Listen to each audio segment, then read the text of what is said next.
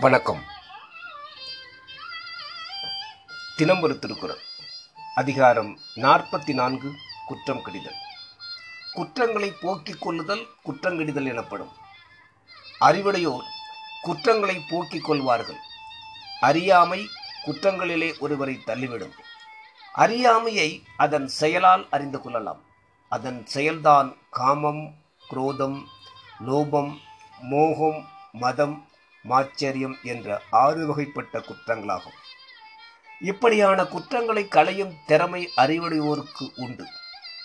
ஒளியின் செயல் இருட்டை போக்குதல் பொருளை விளங் விளங்க வைத்தல் போல அறிவுடைமையின் செயல் குற்றங்களை போக்கலும் நன்மைகளை ஆக்கலும் ஆகிய இருநிலை உடையது. ஆகையால் அறிவுடைமையின் செயலாகிய குற்றம் களைதலையே முன்னே கூறுகிறார். குரல் எண் நானூற்றி முப்பத்தி ஒன்று செருக்கும் சினமும் சிறுமையும் இல்லார் பெருக்கம் பெருமித நீர்க்கு பொருள். அகங்காரம் கோபம் தாழ்ந்த குணமாகிய ஆசை ஆகிய இம்மூன்றும் இல்லாதவரின் வளர்ச்சியே போற்றக்கூடிய பெருமித தன்மையுடையதாகும். விளக்கம்.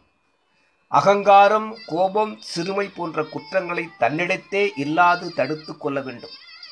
அவனே வளர்ச்சியடைந்து பலராலும் பாராட்டப்படுவன்.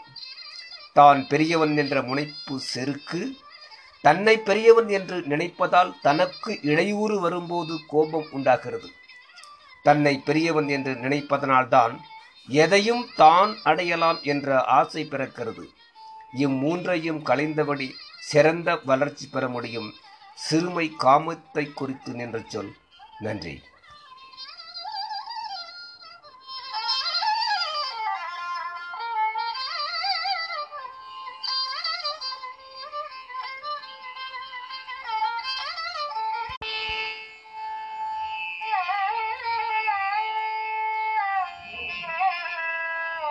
Bye.